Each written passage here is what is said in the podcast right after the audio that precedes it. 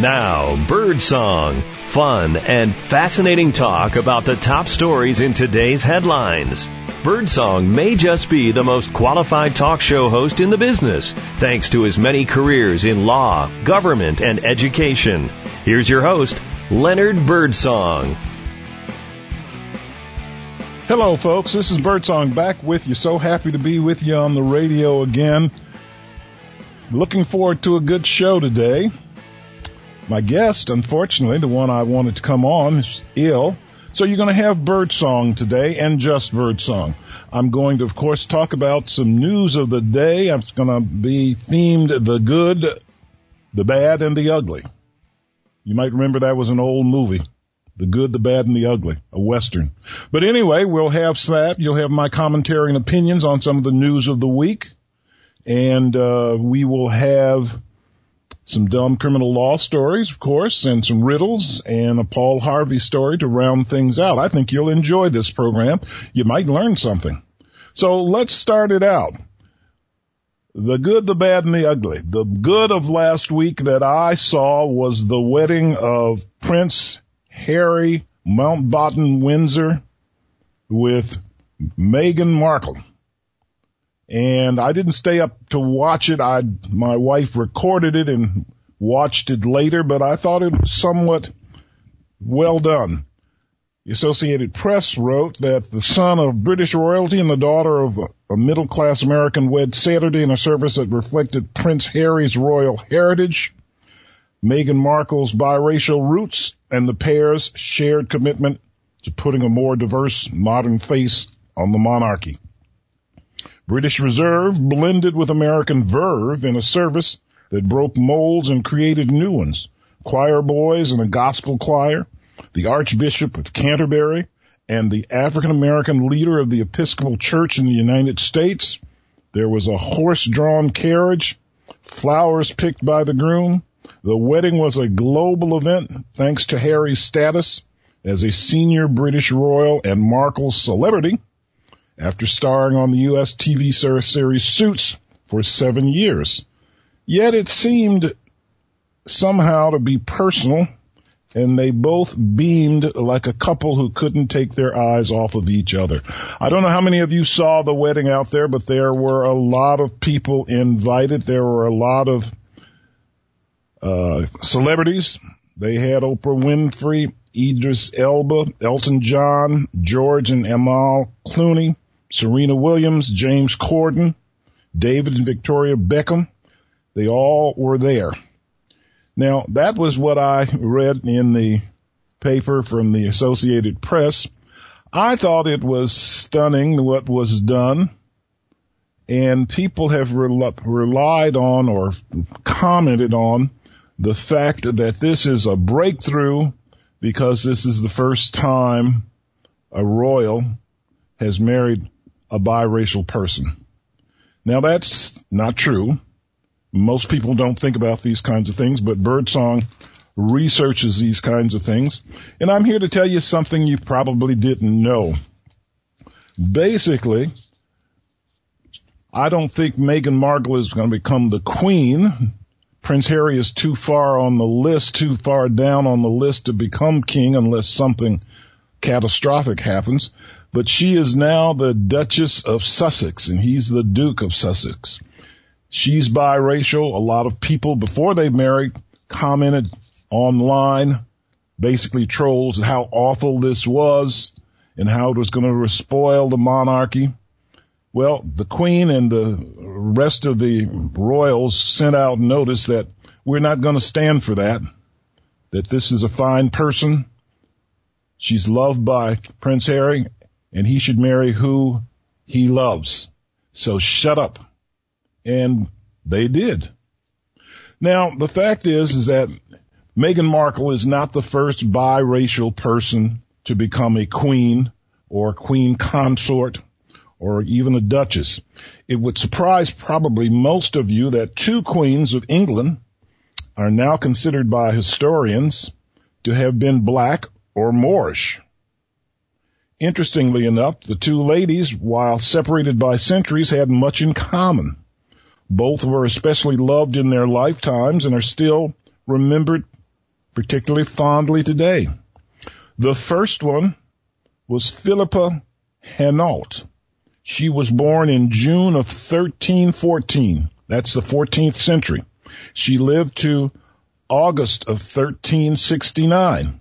She was the queen consort of Edward III of England. She was a daughter of the Count of Hainault. That's a place or was a place in what were called the Low Countries in the 14th century. The Low Countries now the country of Belgium. In Belgium, that area had once been ruled by Moorish tribes. It would appear that perhaps Philippa was a genetic throwback to the darker coloring of the rulers who were Moorish. Now there are no photographs, there weren't, there wasn't photographs in the, those days in the 1300s. And there are no real portraits of her, but however we know about her because, you know, the royals in Europe have to try to marry other royals, and this went on for many years. Basically, when it was time for Edward III to have a bride, his father, Edward II, sent out um, people to try to find a bride for him, and they did go to the Low Countries, and they found Philippa, and uh, they have a description of her, and that is that we do know about. The description is by this courtier who went out looking is that she had, she said, she was not uncomely. Her head is clean and shaped, her forehead high and broad. Her narrow, her face narrows between the eyes, and a part of her face is still more narrow and slender than the forehead. Her eyes are dark. Her nose is fairly smooth and even. Her mouth is fairly wide. Her lips are somewhat full. Her limbs are well set, unmaimed, and not amiss as far as man may see.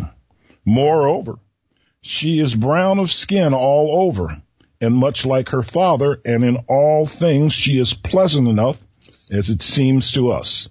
So she was married to the king of England, Edward III, who ruled in the 14th century. Now, she was thought of well by the people, but you'd be very surprised that she had 13 children.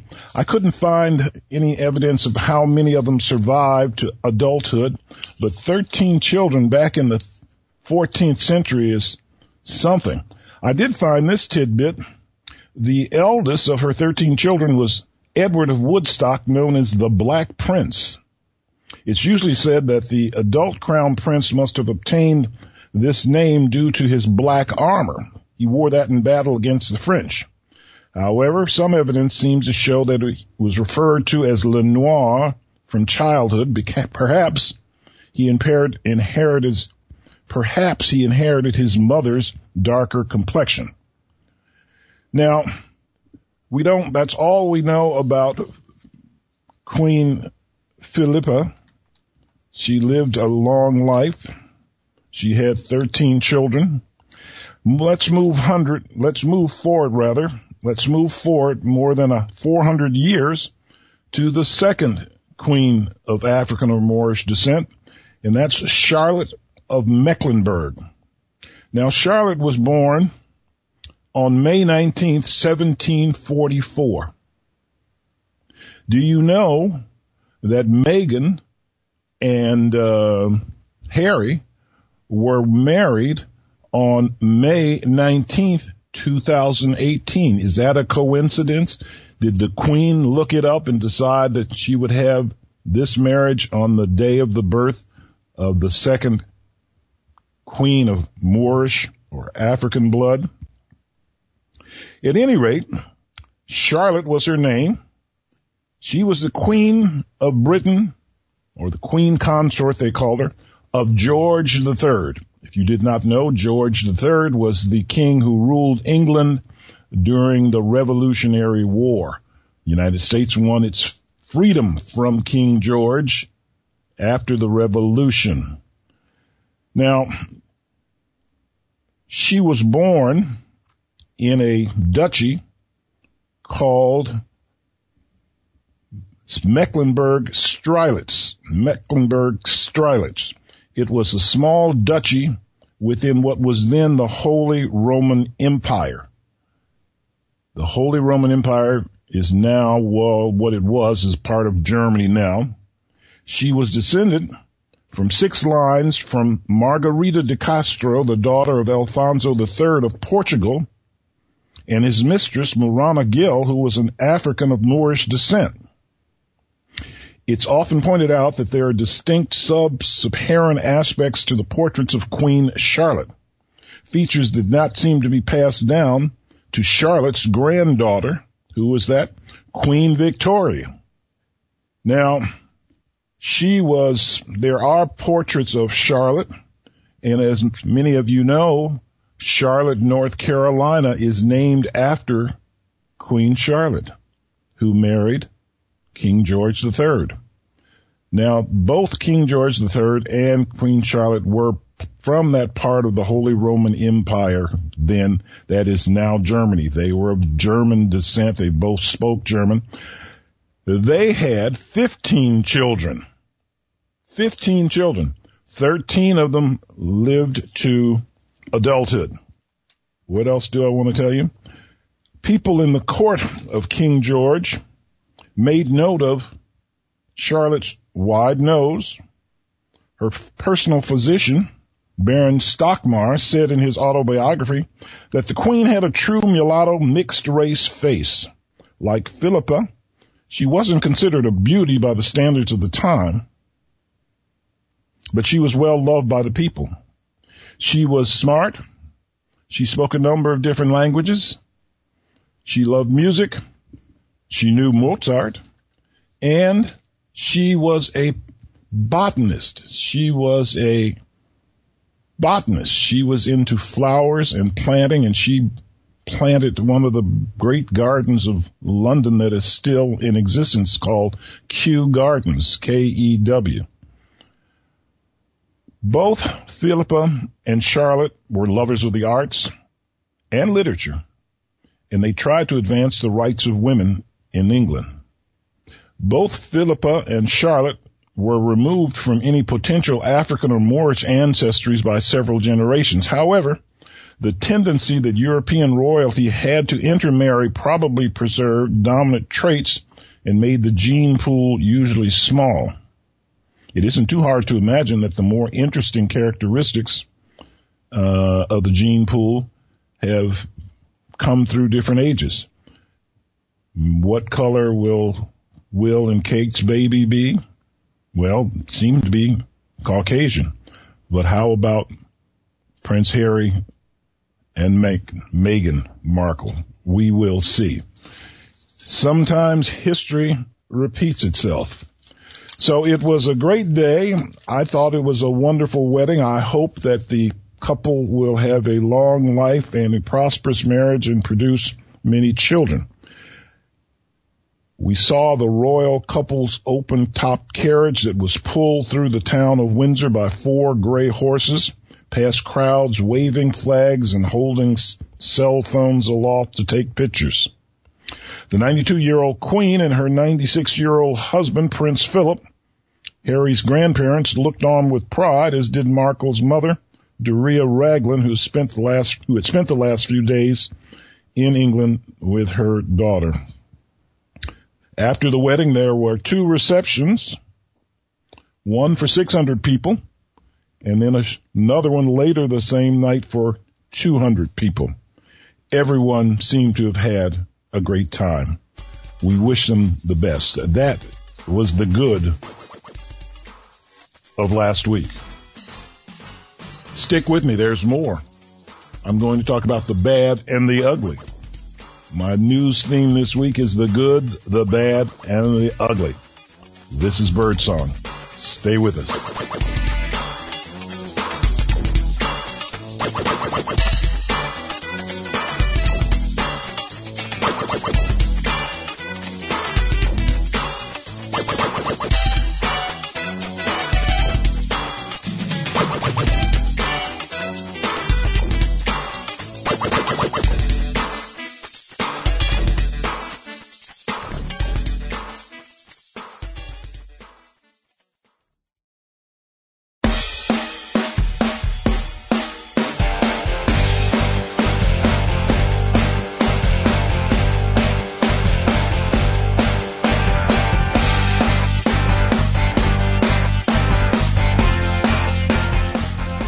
Birdsong back with you. Told you there's more today to hear about the news. There's a lot of news. I can't get it all in, but I want you to hear the news that I think portray the good, the bad, and the ugly for this past week.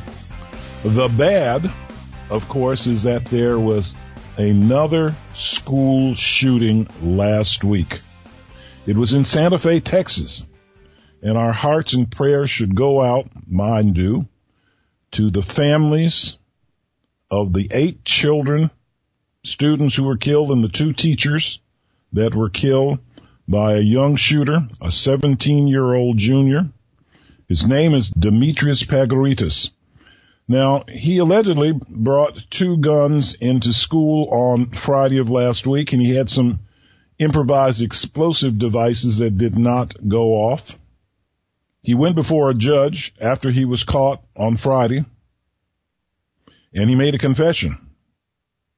Allegedly before the shooting, he had posted images of guns and a t-shirt with the words, quote, born to kill and posted it on social media.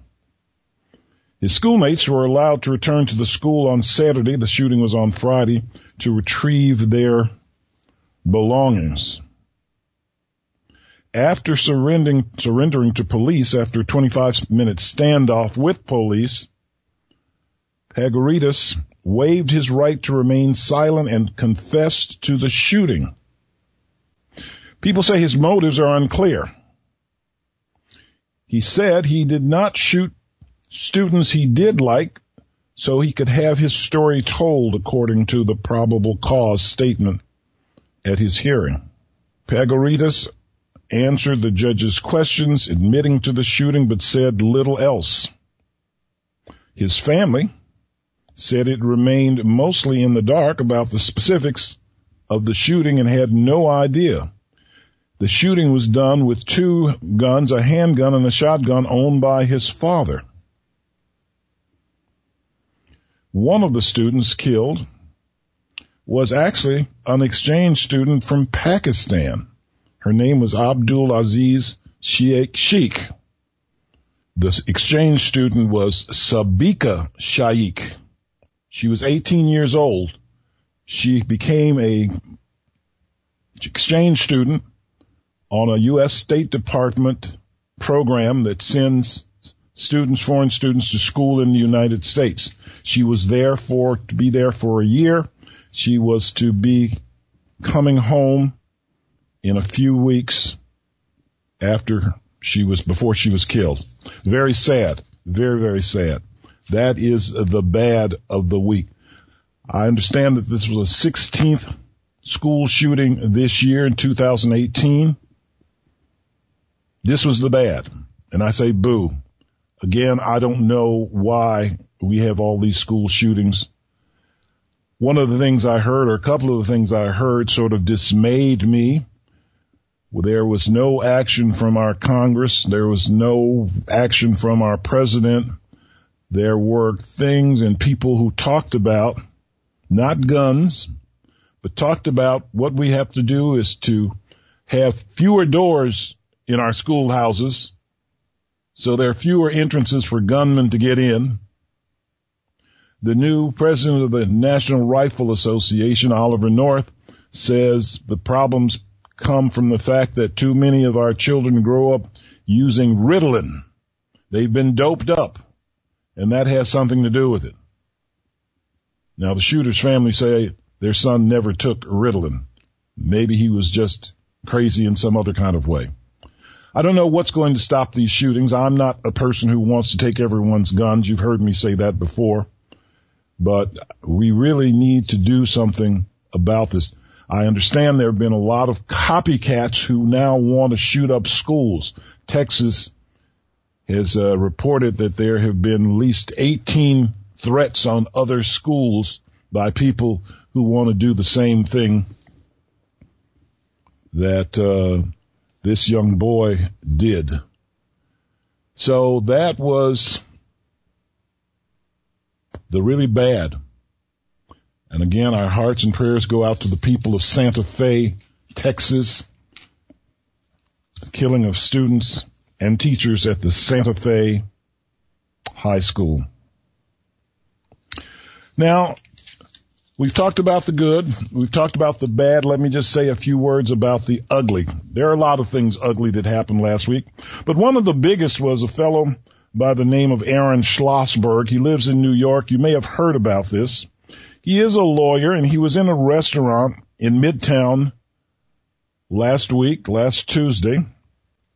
And I guess he was there for lunch. It was near his office. He was in the restaurant and he was standing in line waiting to be served and he saw and heard two of the people who worked in the restaurant speaking Spanish. And he went into a tirade and people videotaped him. He, um, he said that, why are you speaking Spanish? He said that you should speak English. He said that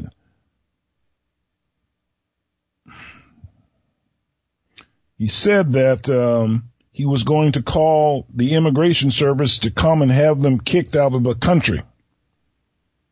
He said, quote, if they have the balls to come here and live off my money, I pay for their welfare. The least they can do is speak English. Well, people who are not citizens of the United States can't get welfare. At any rate, his, the video of this went viral. Now the reason I'm saying that this is the ugly, he went on this tirade and it blew up in his face because the press has been after him. The internet trolls have been after him. And we even had a United States congressman who wants to or has filed a formal complaint against his law license. He was evicted from his law office and um, people have done things like hired mariachi bands to play Mexican music in front of his house.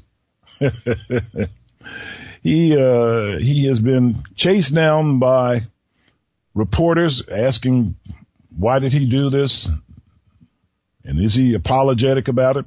He was not apologetic for the first few days, but later, a week later, he did apologize publicly to what he did and what he said.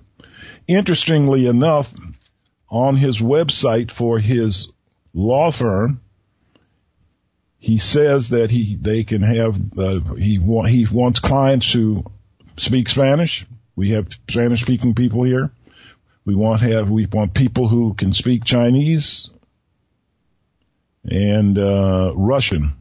As a matter of fact, this fellow Schlossberg indicated that he knows how to speak some Spanish himself. So why the tirade? We don't know. Frustrated. Maybe it was just a bad day. But boy, the repercussions, the repercussions. Kicked out of his law office. So basically, there is also much anger. Yelp listing, the Yelp listing for his law office was flooded with thousands of one-star reviews.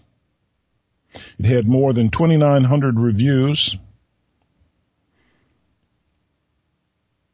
Like I said, he was evicted from his law office and he's trying to move to another part of New York. I understand that a week later, he did testify, he did apologize formally to what he said, and he would not call immigration on anyone, anyone to have them deported. So that's part of the ugly for the past week.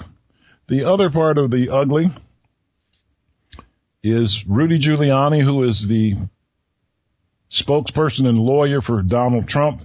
He's the worst lawyer I've heard of in a long time. Last week he came out with some erroneous information on Fox News talking about any candidate can have opposition research from any country, whether it's Russia, Germany, Portugal, or wherever. That is absolutely wrong, ladies and gentlemen. It's against federal election law for any foreign country to have any say or put any money in our American elections. Mr. Giuliani, you do not know that. The worst of the ugly is the Kilauea volcano, the, the Kilauea volcano is still spewing ash and lava. We have one person who has now been struck by lava that broke his leg and the lava is still flowing down the island. Now, this is all on the big island. It's ugly. It's like the world is coming to an end on parts of the island with all this lava and activity. Personally, I'm a little bit worried because guess what? My daughter moved to Hawaii six months ago. Now she's not on the big island. She's on Maui, but she's told me that the, it's called the VOG. That's sort of the smog that comes from the big island. They smell, but uh, they're not in danger of any eruptions on her island. It is very ugly, but you know what? There's not much we can do about Mother Nature and volcanoes. That's the end of the good, the bad, and the ugly from Birdsong this week. Keep listening. There's more to say.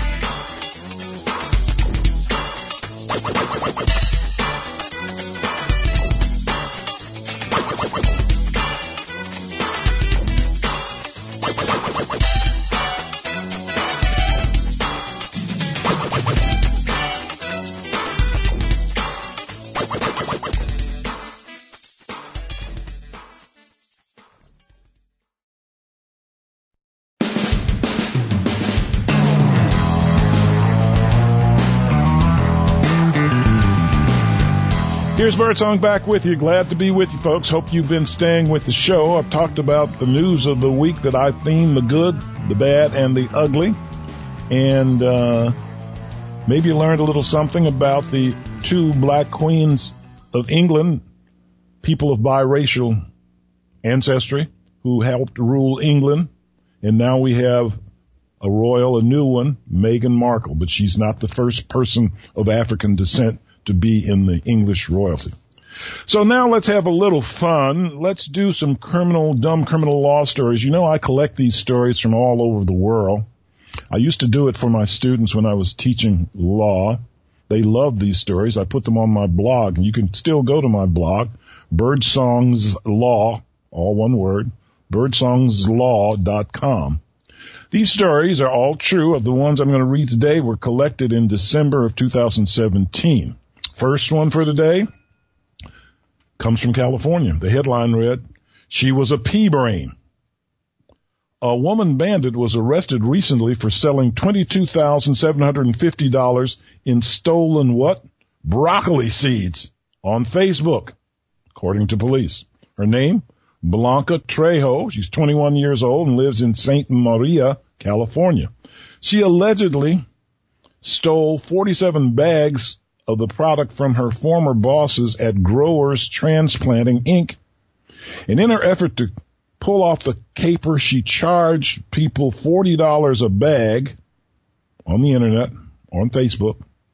And this was much lower than the market rate authorities contend. Bags of broccoli seeds sell for much more than $40 a bag. She was a pea brain. Here's a story from China. Headline, self-appointed engineer. A commuter became so fed up sitting in gridlock that he painted turn lane arrows on a congested street. Xiao Kai, 28, was caught on camera pulling the do-it-yourself transportation tweak with a paintbrush and a bucket of white paint according to the police report. The man said he only wanted to speed up his daily bus commute in the Jiangsu province of China. Kai was fined $151 or the equivalent of $151. Self-appointed engineer. oh, here we go. Kentucky. Headline, they say it was not so smooth a robbery. They say it was not so smooth a robbery. A thief robbed a gas station in Louisville, Kentucky while armed A thief robbed a gas station in Louisville, Kentucky while armed with a tube of hand lotion, according to police. William Waltz, 35, was wearing a mask and carrying a sack in which he indicated he had a gun. Wall snatched, Wall snatched a bag of cash, but dropped the sack and the sack which contained only hand lotion had no gun. He was soon arrested on charges of armed robbery with a tube of hand lotion. Okay, all right. Oregon. The headline said, these jerks needed spelling. Nope, these jerks needed the spelling police badly. It appears that a spelling cha- it appears that spelling channel it appears that spelling challenged vandals scrawl the message S-A-T-I-N lives inside a church. Satan lives inside a church. The idiots busted a lock on the message board at the House of Worship in Forest Grove, Oregon, and left behind the would-be ominous message. They probably meant to praise Satan, S-A-T-A-N, not the fabric we call satin, but they wrote Satan lives in inside the church. what dummies. okay. Here's another one from Oregon. They snoozed and almost lost. A Portland couple awoke and found a man snoozing on their bedroom floor. They originally believed him when he told them he only needed some sleep. However, after they got him out of their house, the couple realized he had stolen their wallets, cell phones, and a tablet computer. Authorities credit a GPS app on the stolen phones which led them straight to the suspect, a fellow by the name of Irvin Solomon, 64, who was hiding under a nearby porch. Can you believe that? Here's one from the United Kingdom. They say this theft really hit home. It appears that the crooks in this heist did not just steal widow Sonia McCall's belongings, they also loaded her 40 foot mobile home onto a truck and took off with that too, according to police, in Cullompton, Devon, England. I'm not, I'm dumb, said Miss McCall, who's 70 years old, who was not home at the time of the heist, but she said, quote, they've taken everything I got. Oh, that's sad. I hope the police catch the crooks who did that. Here's another one from California. Headline on this one says, give us a break. B-R-A-K-E. Give us a break. Authorities in Orange County, California report that 1,000 bicycles, many of them stolen, were discovered in a secret bunker below a homeless encampment. Officials were officials were clearing away trash when they spied a trap door leading to the bike stash near the Santa Ana River in Orange County. Boy, oh boy. Here's one from Florida, and Florida has some really crazy, dumb criminal stories. The headline on this one reads, Escape by Surfboard. A man used a surfboard as a getaway vehicle. It all started when Justice Curtin, 20 of Vero Beach, Florida, threw a can of beer at a man in Wabasso Beach Park, hitting him in the face. When police showed up, Curtin dashed into the ocean and paddled away on his surfboard. He was later arrested at his home, police report. Another one from Florida. Headline, cheesed off. That's what it says, cheesed off. A Melbourne, Florida man became so enraged when his friend ate his slice of pizza, he whacked him over the head with a golf club. Drew Sawinski, 25, was allegedly high on the synthetic marijuana known as K2 when he bashed his friend so hard the golf club snapped in two. Yes, he was arrested and went to jail. Here's one from France, strange one. The headline reads simply dummy. A French jogger was jailed for six months for wearing a soccer jersey emblazoned with the name what? Bin Laden.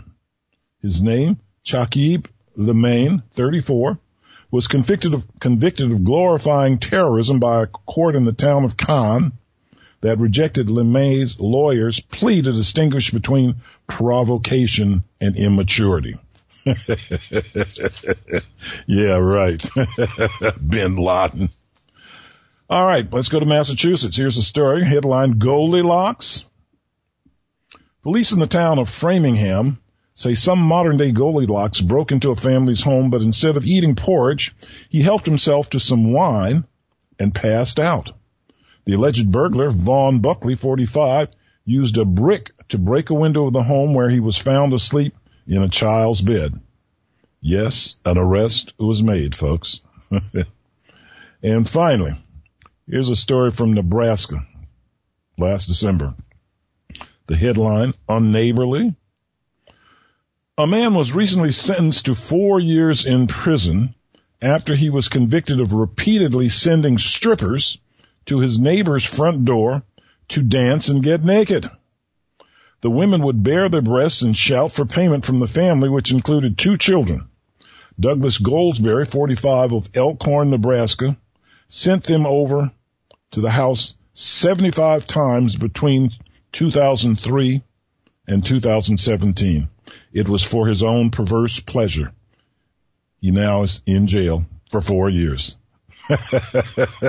Those are your dumb criminal law stories for this week. These stories never end. But here are some riddles. Can you figure them out? I'll give you the answers at the end of the program, but these are easy ones. You should be able to figure these out. Here's the first riddle. What kind of coat is always wet? What kind of coat is always wet. Second riddle. Where is the ocean the deepest? Where is the ocean the deepest? You have to think about these. They're not that hard. Finally, why did the skeleton fail the exam? Those are the three riddles. Think about them. What kind of coat is always wet? Where is the ocean the deepest? And why did the skeleton fail the exam. Stick with us. This is Birdsong. I'll be back.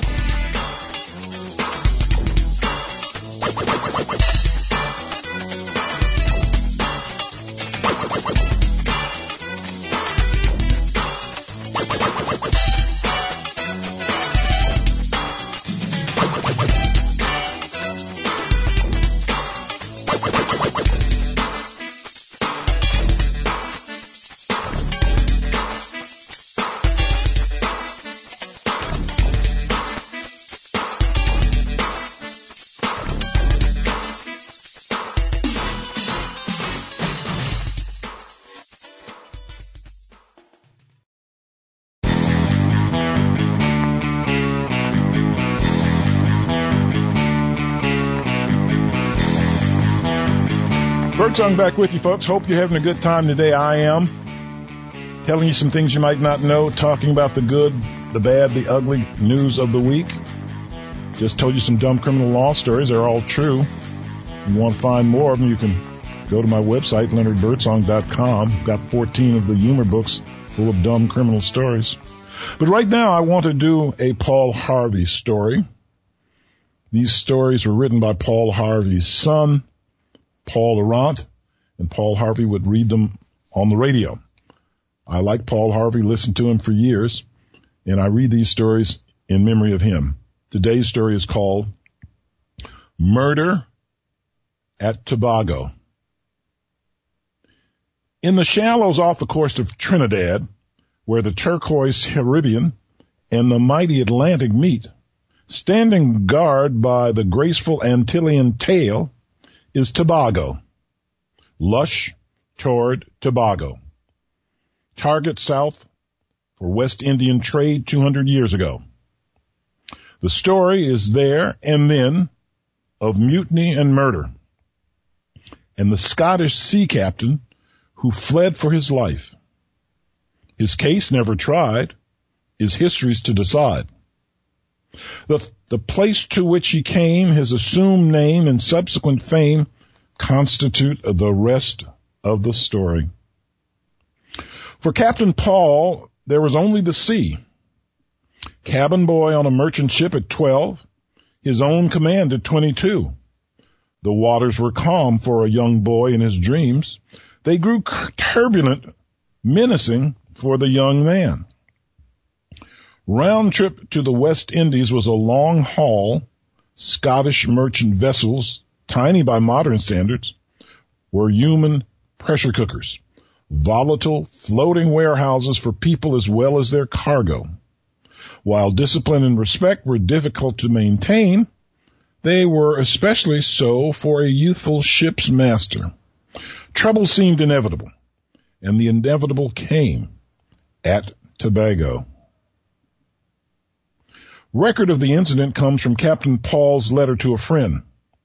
So we'll see it as he saw it. There was a mutiny. There was a mutiny in the air from the very start. One crew member, whom Captain Paul refers to as, quote, the ringleader, had done everything in his power to disquiet the others on the outward passage. Now they were docked at Tobago. The ringleader, seizing the opportunity to create further unrest, demanded advance payment for the entire crew. That was impossible. Captain Paul argued that was impossible. Cash on hand was needed to invest in return cargo. The men would be paid when they reached home. It was not good enough. The ringleader, a hulking brute of a man, threatened the young ship's master, forced him to take refuge below deck.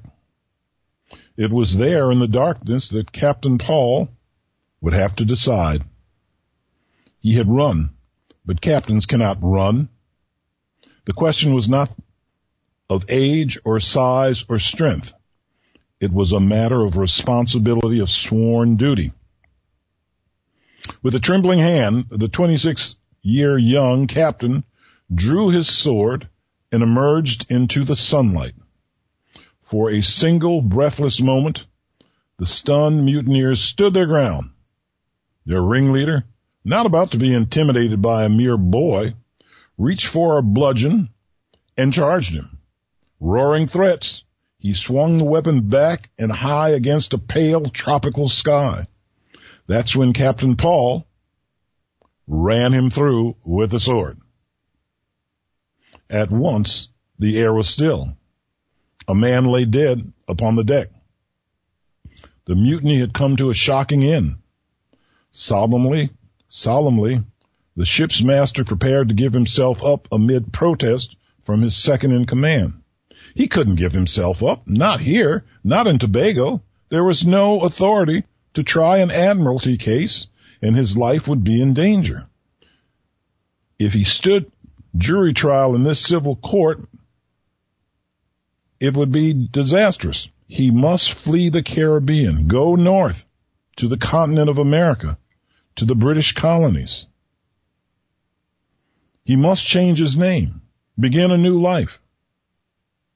He was good to no one as a hanged man, said the second in command. Reluctantly, Captain Paul relinquished his command. Many months of flight would bring him to many ports, a man without a nation or a name, until he finally reached the state or the colony of Virginia. If the alias he then chose was a bit unimaginative, it was enough to conceal his true identity. If the stars had fixed his course far from home, the sea, the sea still beckoned him and he answered its call. Captain Paul grew to love his adopted country and he would serve it well in the only way he knew how. To one friend he entrusted the secret of his youth. It was in a letter. To who? The letter was to Ben Franklin. And now we know that the young ship's master who fought and ran away had not yet begun to fight. All the while he was identified by an alias, a name that was not his own, a name behind which he hid his past while he fought for us. For it was he who lived to be the greatest naval captain of the American Revolution, under the assumed name of John Paul Jones. He had not yet begun to fight. And now you know the rest of the story. That's a good one. This is Birdsong. It's been great being with you. I got a couple more things to say. I want to give you the answer to some riddles here. What kind of coat is always wet? If you said a coat of paint, you'd be right. Number two, where is the ocean the deepest? Well, it's deepest at the bottom. Finally, why did the skeleton fail the exam? Why? It was because he was a bonehead. Get it? All right. We had a little fun. Maybe you've learned a couple of things or two. You've heard me give my opinions of what's going on in the news. Let me leave you with a thought for the day. And this is one that I lived by when I was a law professor teaching. I'm still a law professor. I'm just not teaching right now. My goal is to translate response into results. Some teachers teach for others to learn. That's not me. Some teachers teach for others to accomplish things. That's me. Is that you folks? This is Birdsong. Been great being with you. I'll be back with you next week. Be sure to tune in.